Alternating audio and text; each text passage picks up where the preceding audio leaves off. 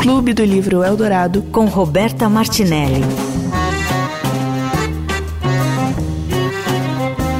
Oi, oi, eu sou a Roberta Martinelli, esse é o Clube do Livro Eldorado, começando mais uma vez por aqui. Hoje nós vamos ler juntos o livro Carapaz, um maravilhoso livro que me chegou e me foi e me dominou pela capa do livro. É um livro da Lisa Ginsburg, com tradução da Francesca Cricelli, lançado em 2023 no Brasil pela editora Nós. Esse livro conta a história de duas irmãs, a Nina e a Madalena. Quem conta a história é a Madalena. A gente nessa história fica conhecendo como elas cresceram e viveram na Itália, é, o que aconteceu nas relações delas com a mãe, delas com a cuidadora, delas com o pai e o que acontece na vida delas hoje. Esse livro me pegou muito pelas relações estabelecidas, pela construção da vida, pela trajetória e por tudo e pelo jeito que a Lisa escreve. É, hoje vai ter dois quem escreve, tá, gente? Porque na primeira parte é a Francesca Cricelli, que é a tradutora do livro, e na segunda parte a gente tem a Lisa Ginsburg, que é a escritora, que é italiana, mas fala português. A gente começa então com a Francesca Cricelli. Se eu sou eu porque tu és tu, e tu és tu porque eu sou eu, então eu não sou eu e tu não és tu. Mas se eu sou eu porque eu sou eu e tu és tu porque tu és tu, então eu sou eu e tu és tu. Rabino Mendel de Kotz, As Oito Luzes. O passado é um farol, não um porto. Provérbio russo. Clube do Livro Eldorado. Parte 1. Quem escreve? Mais um Clube do Livro. Dessa vez, um livro que eu li não foi para o Clube do Livro, mas eu peguei esse livro assim. Quando ele chegou na minha casa, eu olhei a capa desse livro e fiquei um pouco apaixonada, porque eu acho que a capa dele no Brasil é muito linda. E fiquei com vontade de ler, mas deixei ali na pilha. Aí começou essa loucura do Clube do Livro toda, e eu falei, putz, nunca mais vou conseguir ler uma coisa que não seja para eu gravar. E aí eu tirei uma semana de férias. E aí, nessa semana de férias, eu falei, não, eu vou levar o Carapaz para ler, porque eu mereço. Mas vou ficar já com lápis, em caso de gostar, eu já coloco no clube do livro. E aí eu amei o livro, amei de paixão. E na primeira parte eu vou falar com a Francesca Cricelli, que é a tradutora do livro. E aí, acho que é legal primeiro, Francesca, bem-vinda. Obrigada, é um prazer estar aqui com você. Querida. A Francesca, é, é, você nasceu em São Paulo? Eu nasci em Ribeirão Preto, na verdade, e me criei um pouco pelo mundo, no Brasil, na Itália, na Malásia. Uau! Na Espanha, essa... no México, na Índia e depois voltei para o Brasil. Calma aí, agora eu fiquei curiosa. Por que essa, essa viajante toda?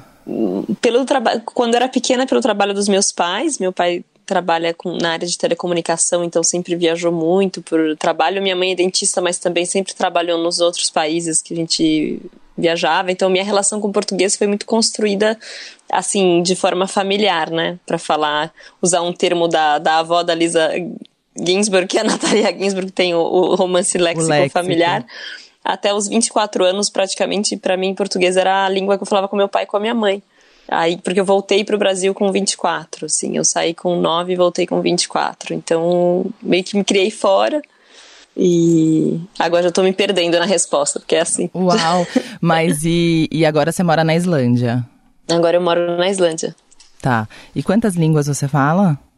Quatro, estou aprendendo islandês, que é muito difícil, mas assim, italiano, português, inglês e espanhol, falo, escrevo muito bem, mas uh, islandês tô, tô tentando. Falo todos os dias, falo um pouco mal, mas não tem outro jeito, né? Para aprender uma língua tem que passar por esse período de adaptação. Enorme vergonha que falar errado, ser olhado como um alienígena pelos outros.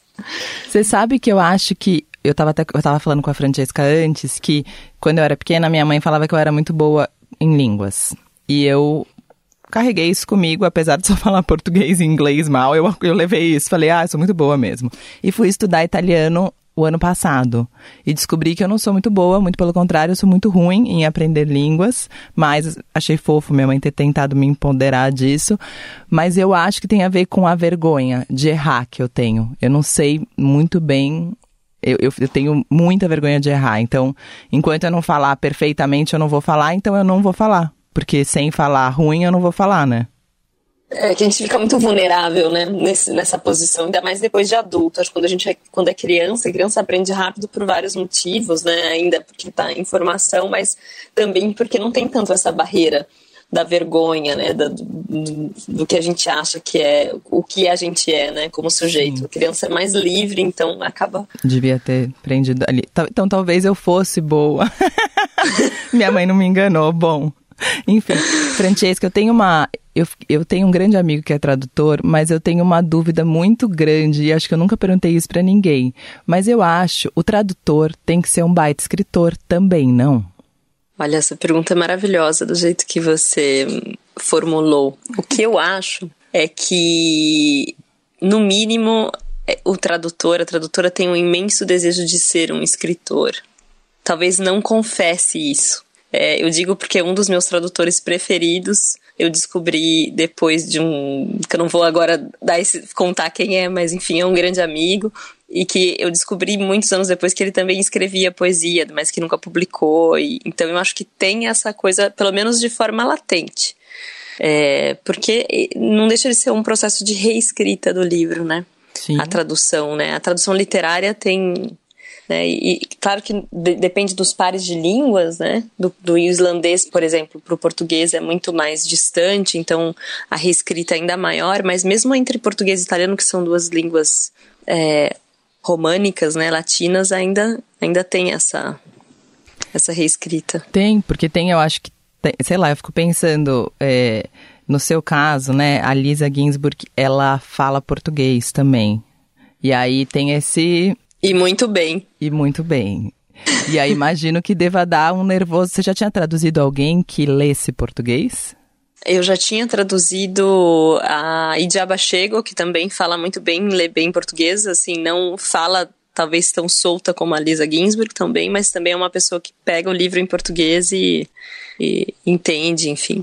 Mas é, acho que a sensação da responsabilidade é ainda maior, né? Eu acho que uma das primeiras coisas que eu perguntei para ela é, um pouco antes da gente se encontrar pessoalmente em Roma, por mensagem, eu falei, mas você já está com o livro em mãos? Quando ela chegou no Brasil, eu falei, você deu uma olhada na tradução? E aí ela falou que ficou apaixonada, que adorou a tradução, e aí Jaba estava junto, nós nos encontramos as três, e ela falou, que incrível, a Francesca fez essa tradução, o teu livro também, aí eu, eu sinto que, eu também escrevo, né, escrevo poesia, eu tenho alguma prosa publicada, mas para mim a emoção é muito maior traduzindo, porque é uma responsabilidade muito maior. Se você dá conta do trabalho autoral teu como tradutor, mas de uma outra pessoa. Né? Então eu tenho essa sensação sempre quando eu vejo assim que um livro que eu traduzi foi muito bem recebido, vendeu muitas cópias e que é um sucesso o lançamento quando o autor está no Brasil, eu é, é uma felicidade indescritível. Que louco, né? E é, um, é, um, é uma profissão invia, invi, invisível um pouco, né? Porque não, a gente não tem esse costume. Eu acho que poucas pessoas têm o costume é, de, só quem lê muito que vai ver quem é o tradutor. A gente tem a impressão que todos os livros foram escritos em português. Como não tem é. isso? É. eu acho que tem uma, uma, um posicionamento até político da gente começar a acreditar eh, né, e, e, dar essa visibilidade aos tradutores. Né? Tem até uma, um teórico importante, o Lawrence Venuti, que fala sobre a invisibilidade do tradutor, mas ele está falando em relação ao próprio de que forma que esse texto é transposto, mas existe isso, né? o fato de o nome do tradutor estar tá na capa ou na quarta capa, é, na, nas mídias sociais de sempre, porque a gente tem muitas pessoas que falam sobre livros, mas muitas vezes não citam né? São livros traduzidos e não citam os tradutores e as tradutoras, né? É, agora eu estou até participando de um grupo, é, que ainda não vou falar o nome porque a gente ainda está discutindo qual vai ser o nome, mas é um grupo de tradutoras literárias que estão tentando assim se juntar, fazer ações, compartilhar e até reivindicar certa visibilidade, né, para as pessoas entenderem que os livros chegam através é, do trabalho de alguém, né? Sim. Então eu achei isso tão incrível quando você entrou em contato comigo, porque eu falei que maravilha, uma tradutora poder falar do livro, né, do trabalho, mas enfim, a gente tem uma relação muito íntima com o texto, porque é, é, o tipo de leitura mais profunda da tradução. A gente tem um amor, né, pelo, por alguns livros em especial. E você sabe que eu, eu acho que eu, eu percebi de fato, assim, a, a profissão do tradutor muito quando eu me apaixonei pelo Murakami, porque eu gostava de uma tradutora específica. E toda vez que lança um livro dele, eu vou ver se é ou se não é, para ver se eu vou gostar ou não vou gostar. E ali eu falei, nossa, gente, isso influi muito. Porque o que eu acho que deve ser super difícil, no Carapaz eu achei que ia ser difícil, porque Carapaz é um, uma expressão estranha, né? Para nós brasileiros. Tipo, o que, que é carapaz? Eu acho muito estranho. Não sei se ela é comum em italiano. Eu acho que é, tem essa um vocativo como se fosse uma carta, né? É, tanto em italiano quanto em português. Só que é a questão do italiano que carapate, junto ou separado, é, junto é uma outra é, palavra, né? É, que ela Carapaça? vai explicando. Exato, ela vai explicando isso na, na, no romance. Mas a gente não tinha, a gente, a gente tinha que tomar uma decisão, né? E a decisão é sempre conjunta nesse caso, especialmente do título, né? Da, de, da tradutora com editora. Então, de que forma a gente, gente sabia que nesse jogo alguma coisa a gente ia perder em português. Como a gente pode ganhar outras coisas na tradução. Mas perdendo esse jogo, de alguma forma a gente eu digo a gente porque, para mim, o trabalho do livro é o trabalho coral, né? Assim, como tradutora eu fiz um trabalho, mas tem é, a preparadora do texto, que é a Bruna Paroni, que é uma pessoa incrível, com quem eu trabalho sempre, né? A editora, que é a Simone, é, a Júlia, que fez a, edição desse livro também. É, e que era editora também da, da Natalia Ginsburg. Então, é, e, e, foi um livro assim de mulheres, né?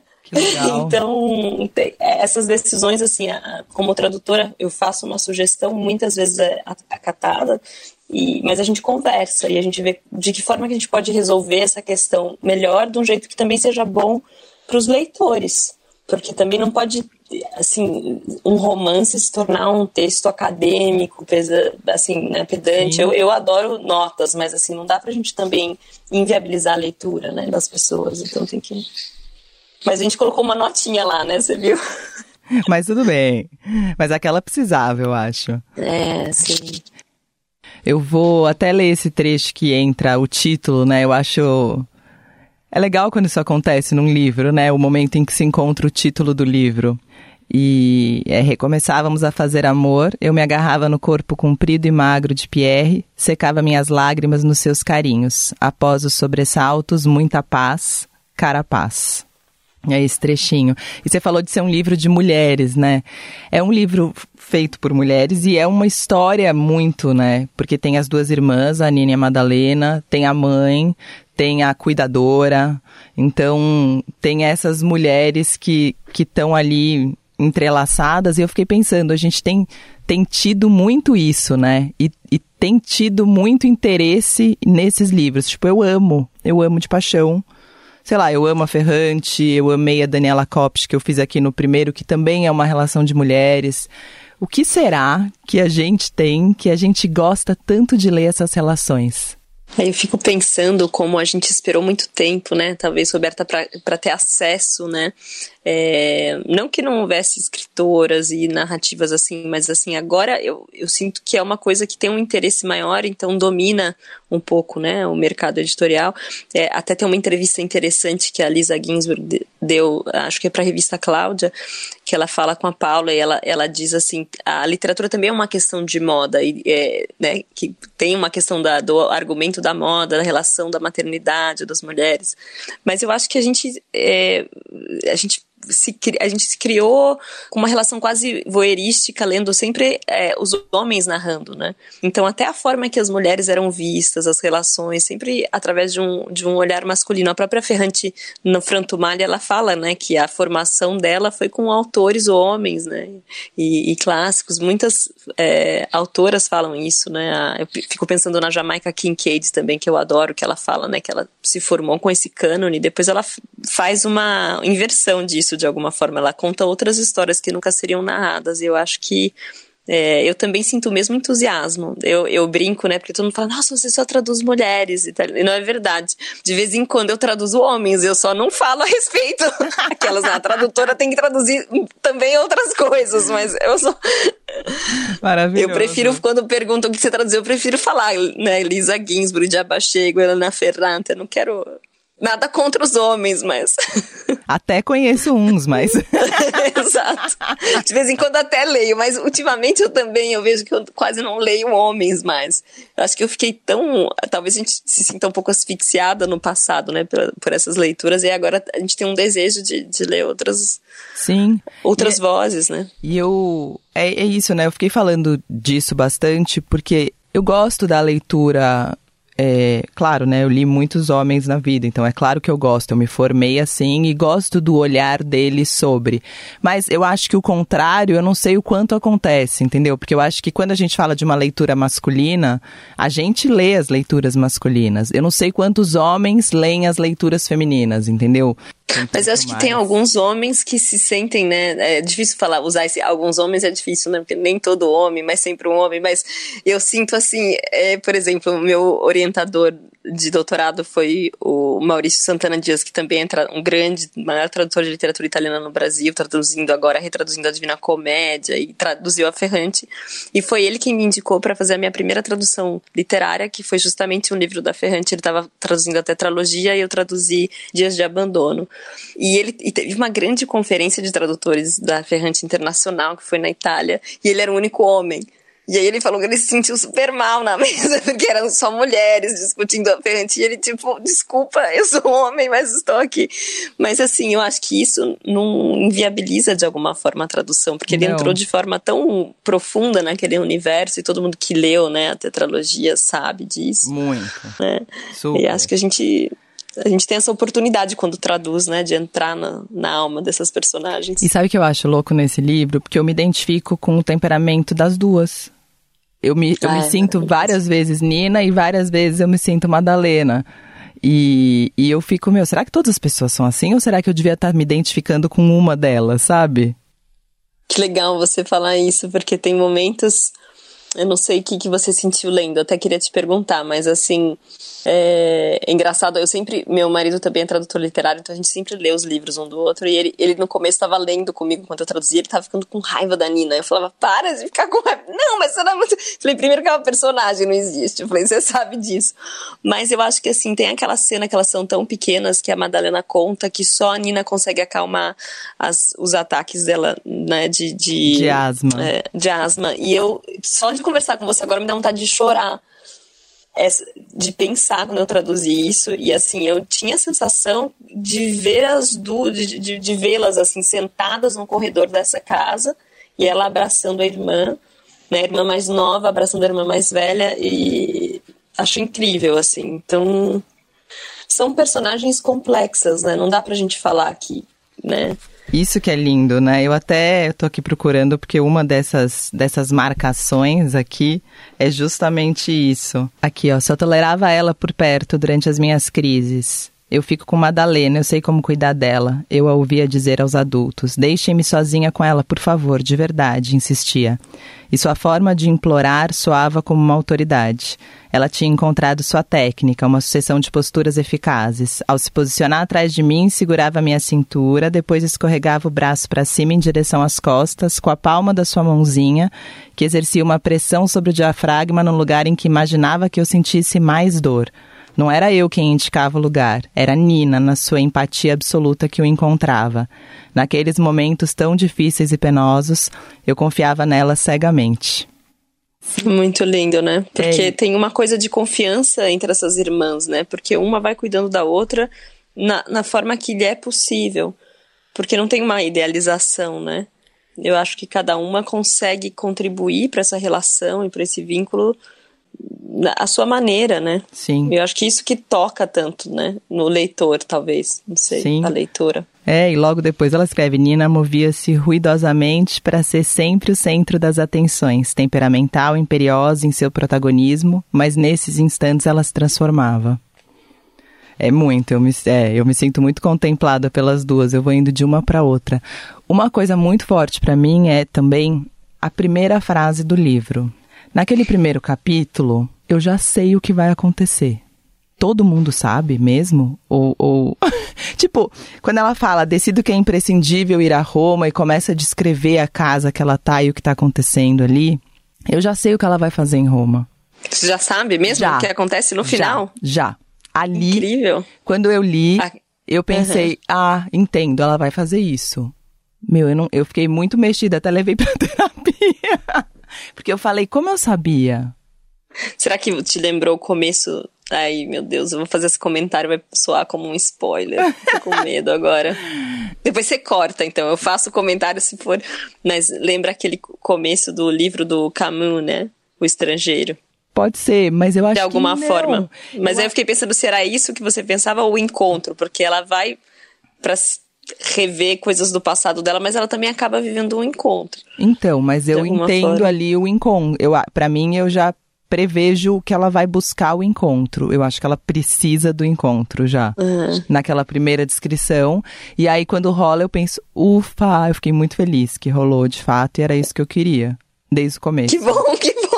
É legal, né? É muito interessante você ter sentido isso. Nossa, eu fiquei pensando isso muito, porque eu fiquei falando, acho que não deve ser proposital. Eu tenho uma mania de não viver a vida e ficar analisando as pessoas. E quando a coisa se cumpre no que eu acredito, no que eu achava, eu penso, ai, que bom que eu tava certa, eu não sou, eu não tô inventando Meio coisa. bruxona, assim. Eu não tô inventando coisa, eu entendi o que a pessoa tava querendo, sabe? E no livro rolou um pouco esse sentimento pra mim.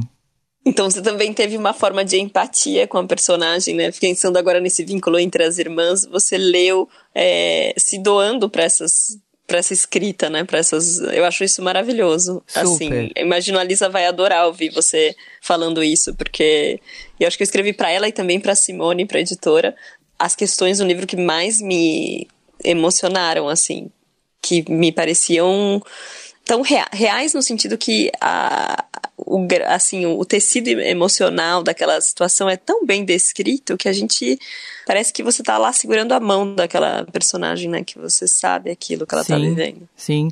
Qual que, qual que foram as coisas que mais te, te pegaram no livro? Ah, eu vou tentar não dar muito spoiler, mas tem essa, essa que a gente comentou agora, mas também quando a Nina passa por aquela perda gestacional e ela mesmo meio que não tem consciência do que está acontecendo com ela, é, aquilo me, eu já tinha entendido o que estava acontecendo, o que, que ia acontecer desde o começo dela com esse relacionamento meio maluco com essa pessoa naquela idade e aquela coisa de estar naquele bar e no, né, no banheiro do bar, aquilo me tocou assim tanto que que dá a sensação assim da na, na questão da ausência da mãe de alguma forma o leitor se coloca pelo menos eu como tradutora quase que eu me coloquei como uma mãe né que queria estar lá naquela que, não- que ela não Naquele estivesse sozinha vivendo tudo aquilo né? E ao mesmo tempo que parece que o corpo é uma coisa tão essencial e importante para ela eh, parece também um momento de grande desconexão né com o próprio corpo e tudo. É, eu achei complexo e É muito louco como cada coisa pega, né? Pra mim, o que pegou mesmo foi essa carapaz dela. É, que me deixa um pouco asfixiada, assim, desde o começo. Eu fico. E o jeito que ela vê a irmã, e eu fico desejando que ela seja um pouco Nina também. É, ah, é verdade, né? Lembra aquela um de- descrição Nina. quando elas têm a, a, a tartaruga, quando elas são pequenas, e como ela vai observando a tartaruga que faz todo o jogo com a palavra, mas dá um pouco de agonia também, né? De falar, vai mulher, se joga um pouco. É, porque ela é muito, né? Ela tem esse controle todo que é pra arrumar o que aconteceu com ela na vida. E eu acho, por exemplo, na minha família, eu acho que a gente tem muito isso. É, o jeito que a gente se relaciona é um pouco vindo do que a gente viu de relacionamento, né? Eu vejo meu irmão. é, com o qual eu pouco me relaciono, mas ele fica tentando arrumar o relacionamento dos meus pais, eu acho. Interessante, né? Porque você vê que ela, de alguma forma, né? Até esse alívio da carapaz, que tem um aspecto que talvez seja asfixiante, por outro lado, quem nunca viveu uma, um equilíbrio e uma, uma questão de paz, um bem-estar, isso, quando chega, é, tem um, é uma coisa muito poderosa, né? Porque é um, é, o, normal é um estado de exceção para quem se criou no meio de tanto tumulto, de ausência, Total. né, de falta. Então, por isso também que é uma personagem tão interessante, a Madalena, porque ela também tem complexa, né? As Sim. duas, cada uma à sua maneira, mas são complexas. Falou tudo. Eu julgo ela de uma formação normal. Entre aspas, né? Sei lá o que é normal, mas vindo de vindo sem turbulências.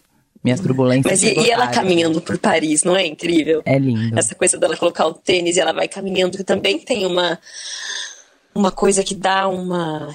Né? Parece que é a única coisa que consegue acalmar também, né? Parece que tem alguma coisa que é um vulcão dentro dela, né? Que a gente não sabe direito, a gente sabe, né? Essa coisa ela caminhar tanto. Sim, é uma loucura esse exercício que foi ensinado pela cuidadora delas, né? É. Bom, é, Francesca, acho que é isso. Todo bloco eu termino com música. Eu vou pensar qual que você vai escolher aí das duas. Nesse primeiro bloco eu vou nessa aqui primeira, que eu vou aqui. Algumas noites antes do jantar tocávamos no piano, Milene e eu, um dueto, Claire, Claire de Lune, de Debussy. Ai, que vergonha de falar na frente de uma tradutora. Nina assistia ao concerto, seguia nossos dedos acariciando as teclas, a melodia tomando forma, difundindo-se pelo cômodo e o preenchendo. Bravíssimas, fantásticas, sensacionais, nos inundava de louvores no final.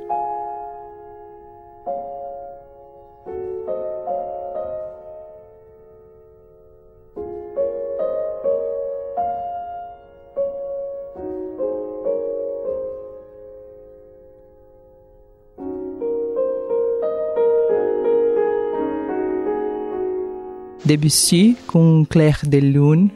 Francesca, obrigada demais, viu? Quero. Obrigada a você, Roberto. Belíssimo trabalho, parabéns. Muito obrigada, é um prazer estar aqui contigo e sigo aqui como ouvinte de todos os seus trabalhos. Obrigada. Até a próxima. Até. Essa foi a primeira parte do Clube do Livro Eldorado com a tradutora Francesca Cricelli falando sobre Carapaz, essa preciosidade que chegou aqui no Brasil em 2023, o primeiro livro traduzido da Lisa Ginsburg para português. E agora a gente segue com a Lisa Ginsburg, escritora desse maravilhoso livro, Carapaz. Clube do Livro Eldorado. Parte 2. Quem escreve? Lisa, primeiro eu fiquei super encantada com o livro, muito. Quando me falaram que você falava português, eu fiquei mais feliz ainda porque eu fiz aula de italiano um ano e meio e não falo nada, sou muito ruim. uh... E o meu programa eu divido em duas partes. Na primeira parte eu falei com a Francesca, sua tradutora, e nessa Sim. segunda parte vou falar com você. E ela me falou ali no começo, a primeira coisa que eu acho muito é, muito que ela falou que é muito difícil para ela é que quando você traduz alguém que pode ler em português, você fica mais nervoso ainda, né? é, mas a tradução da Francesca Cricelli é maravilhosa. Eu me senti muito compreendida para ela. E qual que é a tua relação com o Brasil? Por que, que você fala tão bem português?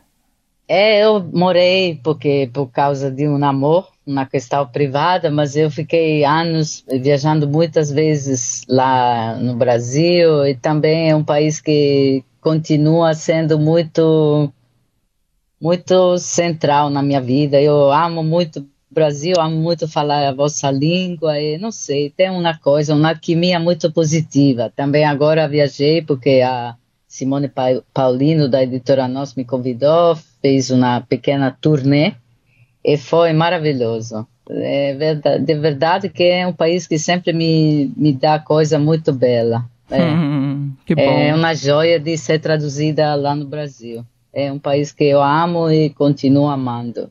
E esse é seu primeiro livro traduzido no Brasil? É o primeiro. Eu espero que seja que vá ter outros, mas esse aqui, Carapaz, é o primeiro. Eu espero que tenha outros também. Você sabe que eu estava falando do título, né, do, do Carapaz, porque Sim. em italiano ele tem esse duplo sentido que em português, se você fala meio rápido, quase tem também, né? Exato, é verdade. É. É esse título, porque tem essa dimensão da proteção, de também autoproteção, quando uma pessoa, como é a, a tartaruga, o, o, o animal, né? Que tem essa coisa de ter essa essa casa dela mesma que ela pode se proteger quando ela quer pode entrar quando quer pode sair da casa mas quando quer pode se esconder. E toda essa história esse enredo que eu criei tem a ver com essa coisa de ficar dentro de uma situação íntima, como pode ser uma situação familiar, como é a relação de duas irmãs que não tem uma família normal, tudo isso, mas também tem a possibilidade de sair, de viajar, de ficar longe da, desse núcleo, dessa história de familiar. Então, foi um título que me. Ele chegou sozinho. Eu já estava escrevendo há muito tempo, mas esse título chegou no dobro sentido que tem na língua italiana, mas acho que mesmo que que em português não tem essa igual, igual versão das duas significações, como a, a tradutora também, Francesca, escreveu no começo, explicou muito bem, e como você fala é verdade, porque se você fala carapaz, aparece todo junto, né? Vem é. a carapaça ali, em algum lugar ela aparece também. É... é. Eu falei com a Francesca isso muito, que eu me reconheço nas duas irmãs. Eu me reconheço na Nina e na Madalena muito. E aí eu fiquei é. perguntando para ela, até eu falei, será que é normal isso?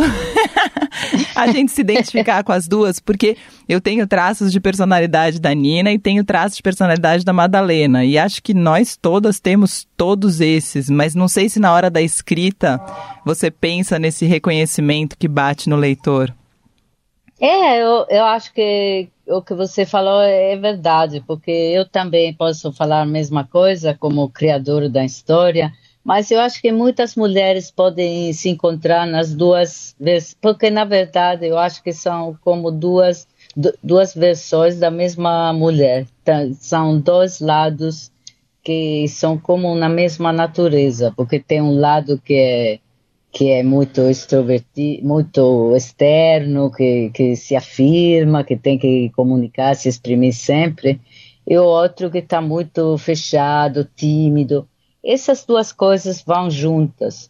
E também como é na relação de, de irmãs, porque às vezes, quando tem a sorte de ter uma relação muito íntima com a irmã, porque não é sempre assim, tem não também é. muitas histórias de irmãs que ficam separadas. Mas, na verdade, também quando tem essa separação é porque uma não, não pode aceitar o outro lado, como na questão de integração, de integração dentro de uma mesma identidade. Você tem que acolher os dois lados e não é sempre assim. Às vezes essa história ou de briga ou de separação da outra mulher, porque também você não consegue de aceitar e de não é fácil de fazer coexistir duas partes da mesma natureza, né? Sim. É um trabalho. Você é. sabe que eu briguei com uma grande amiga minha esse ano.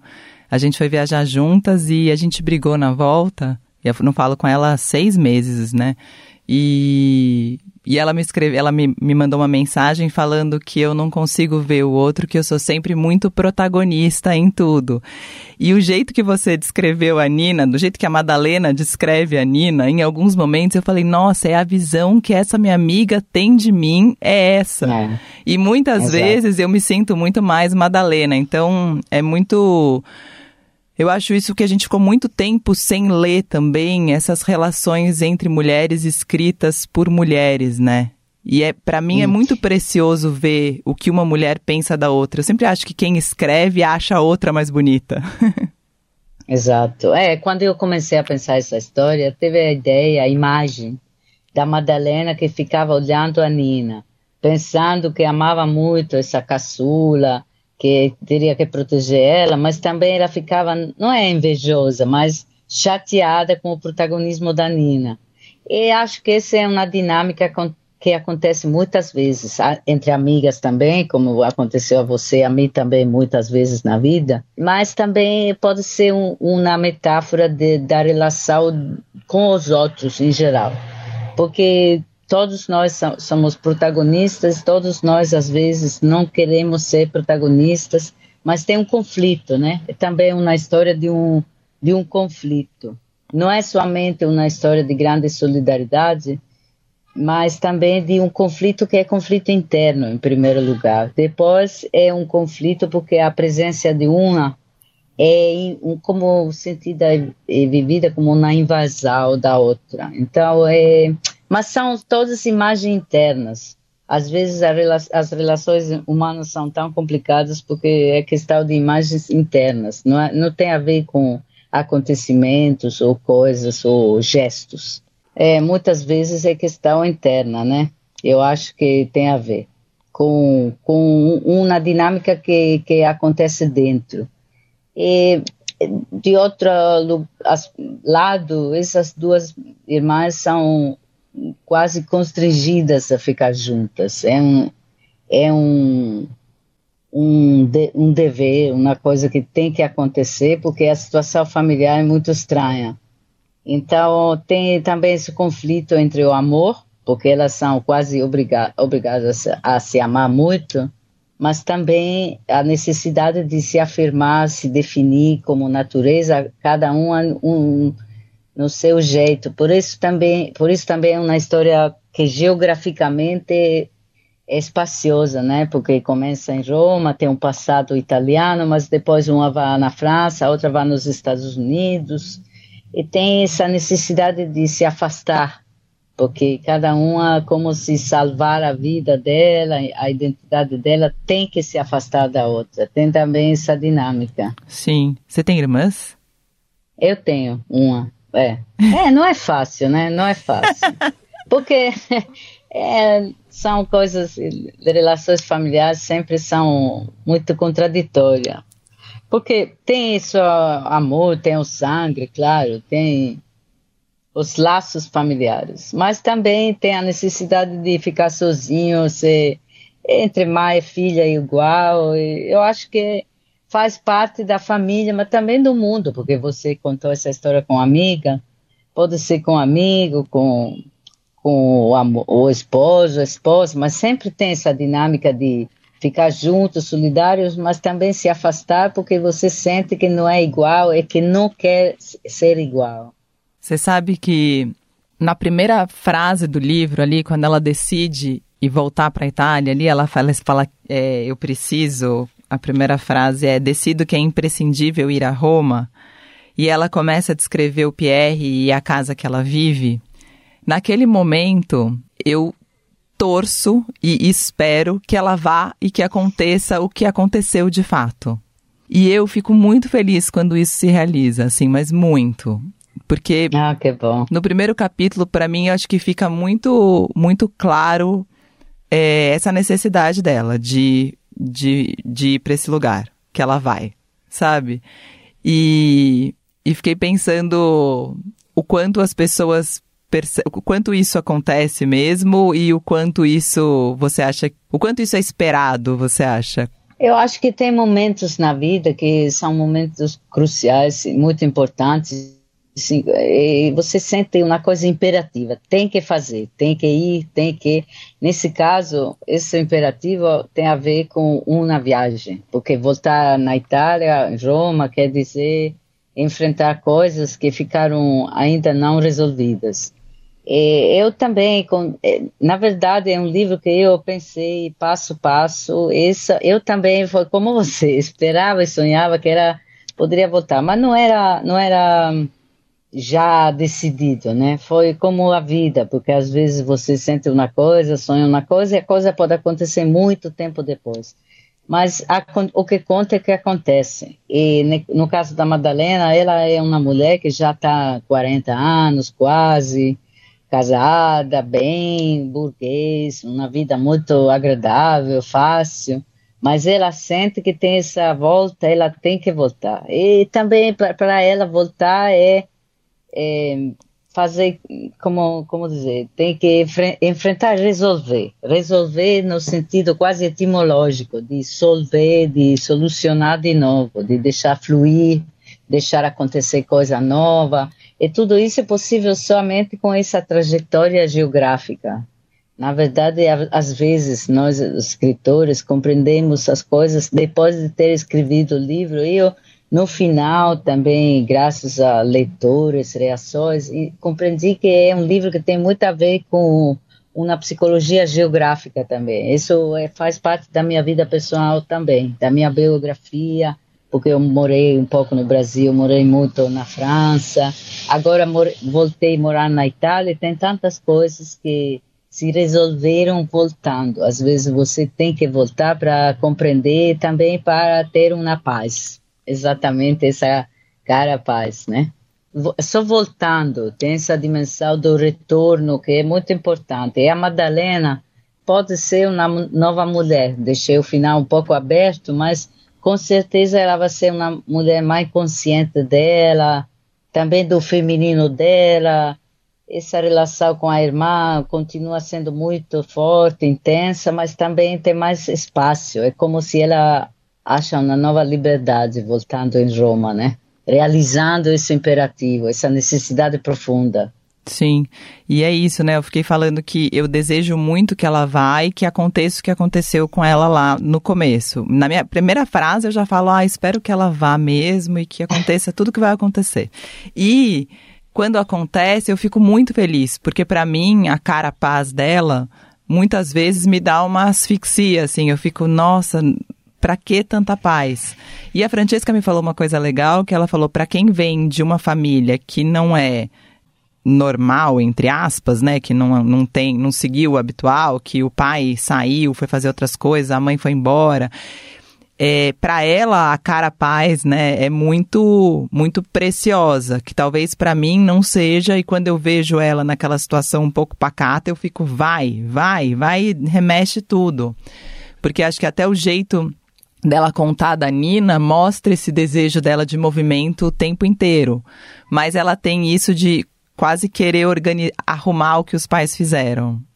É, arrumar e também se liberar, porque muitas vezes arrumar, compreender e de verdade contar a história. Tem também, do, do primeiro momento eu foi segura que a voz que contava tudo era a voz da Madalena. O, a, personagem que deveria contar, escrever a, a história era, era ela, porque ela era mais fechada, mais tímida, que ainda não, não tinha não tinha contado e exprimido ela mesma. Ela necessitava essa viagem, essa volta, essa em italiano é resa dei conti, quando você enfrenta e, e, encontra a solução de tudo, porque é como uma guerra, né? Você tem que enfrentar fantasmas e coisas que senão não tem continuam agindo você, você está quase agida pelos fantasmas e coisas. Então é como uma. É, é, tem a ver também com, com o jeito de, de escrever, porque às vezes contar, escrever, achar palavras pelas coisas ajuda muito. Ajuda os escritores, claro, nós, porque tem, temos que escrever nossos romances, essas histórias que ficam quase obsessões na, na cabeça, é?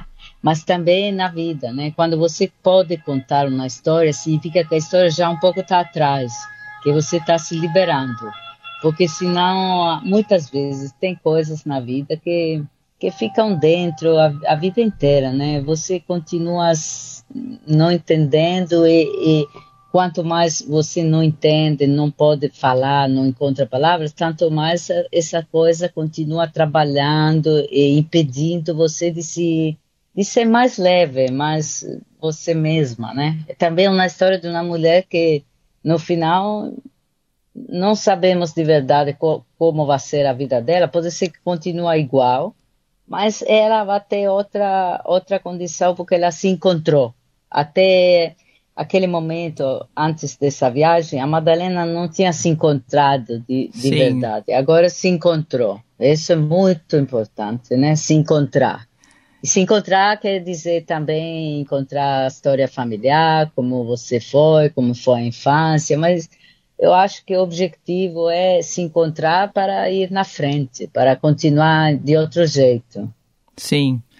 É, que é bem o que ela faz, né? Ela se encontra para ir de outro jeito. Tem aqui um trechinho que eu queria ler que é: Preciso contar para alguém o que me aconteceu em Roma compartilhar, nomear o acontecimento antes que ele se congele na minha fantasia como um fantasma, mantê-lo comigo, protegido pela minha carapaça, minha carapaz, eu não consigo, não é possível.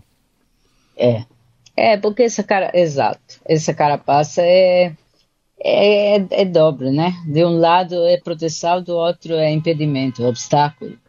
E, e o, escrever, encontrar palavras, é, é liberdade. É, deixar um ponto e ir na frente. Isso é fundamental. Na vida dela, na, na toda a história, pode ser que se liberando ela libera os outros também, porque outro mistério profundo da, das famílias é que às vezes uma pessoa se liberando libera os outros também, porque todos nós ficamos muito interconectados, também sem se falar ou sem se ver ou sem ter, sem ter relações mas igualmente quando você se libera, você ajuda os outros também. Eu acredito muito nisso também, né?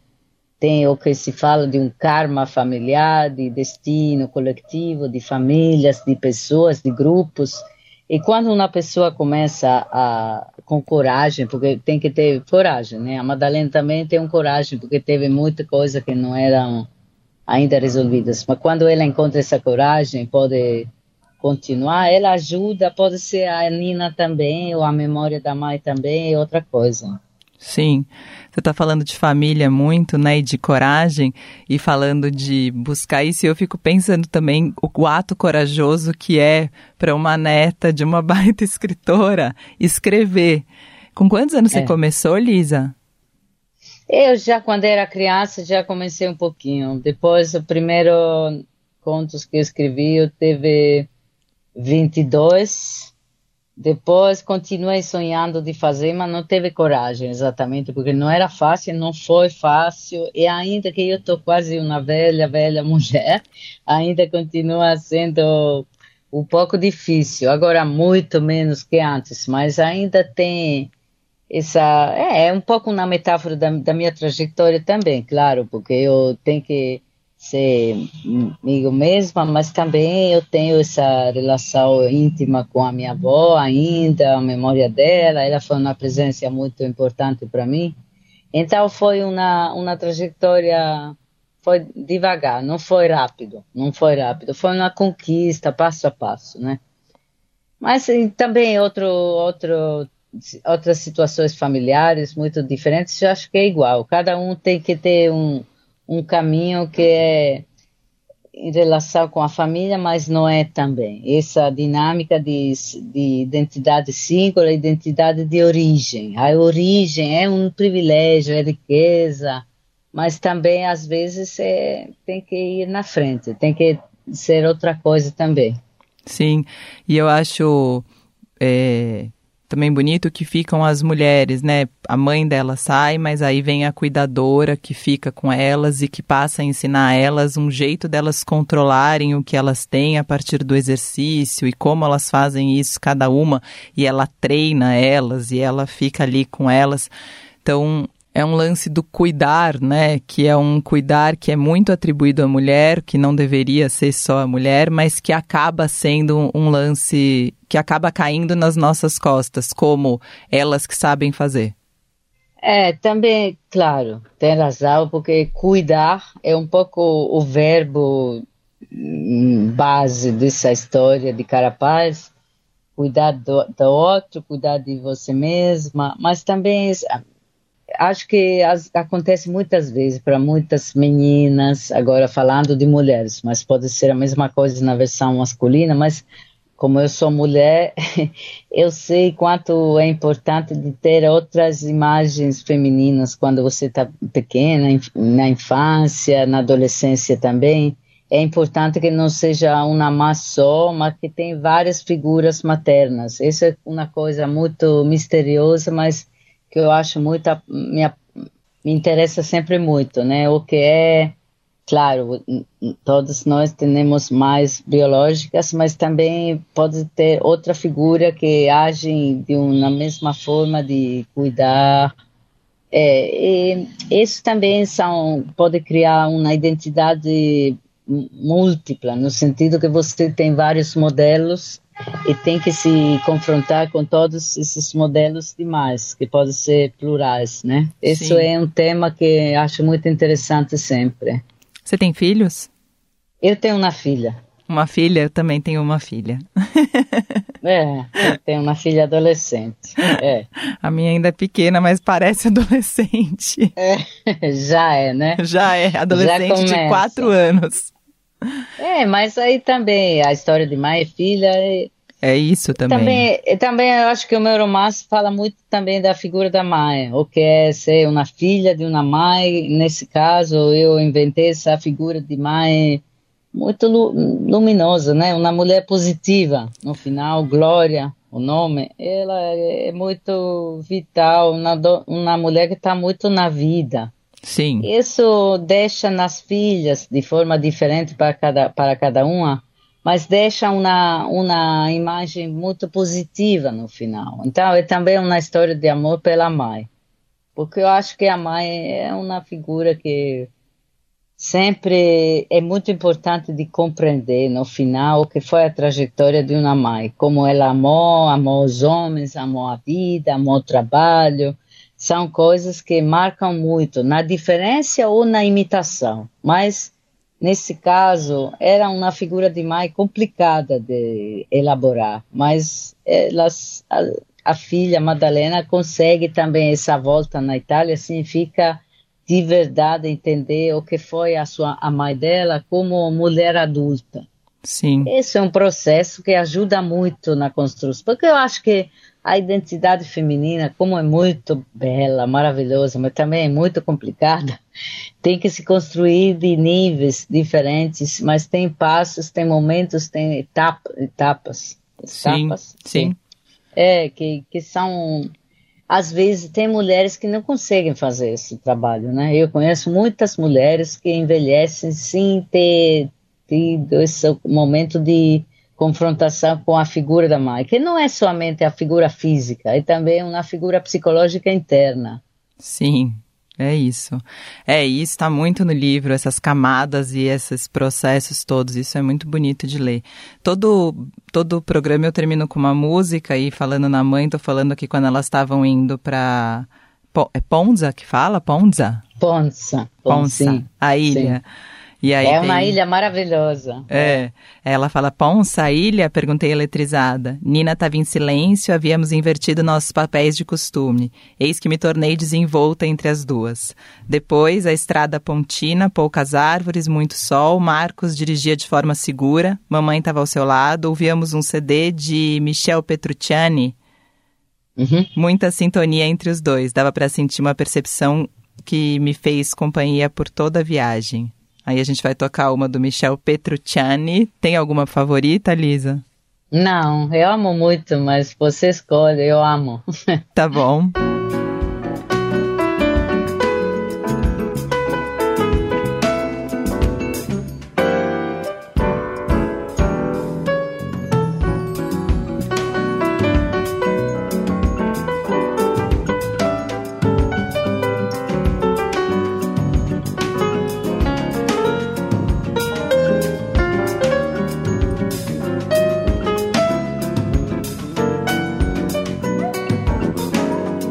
Esse foi Michel Petrucciani com Brazilian Suite número 2. Lisa, obrigada demais, parabéns e espero que seus livros Agora... cheguem todos. Muito obrigada. Agora o que é incrível é que eu, tô de férias, estou em uma casa de amigos e nesse instante no salão está passando uma tartaruga, porque eles têm uma tartaruga, então eu estou olhando na carapaça na frente dos meus olhos. Imagine. Uau! que demais! Incrível! Nesse instante ela passou. Que lindo! É, é, é, muito obrigada a você. Obrigada, Lisa. Um beijo bem grande e muito feliz de ter você aqui comigo. Muito obrigada a você. Obrigada. Tchau, tchau. Tchau, tchau. Esse foi o Clube do Livro Eldorado. Hoje eu tive a honra de conversar com Lisa Ginsburg e Francesca Cricelli sobre o livro Carapaz, que eu recomendo fortemente caso não tenha lido. E caso tenha lido e quiser trocar, só me procurar nas redes sociais, arroba Roberta Martinelli, pode ser por lá, ou pela Rádio Eldorado também, tá bom? Um beijo e até a próxima. Você ouviu Clube do Livro Eldorado com Roberta Martinelli.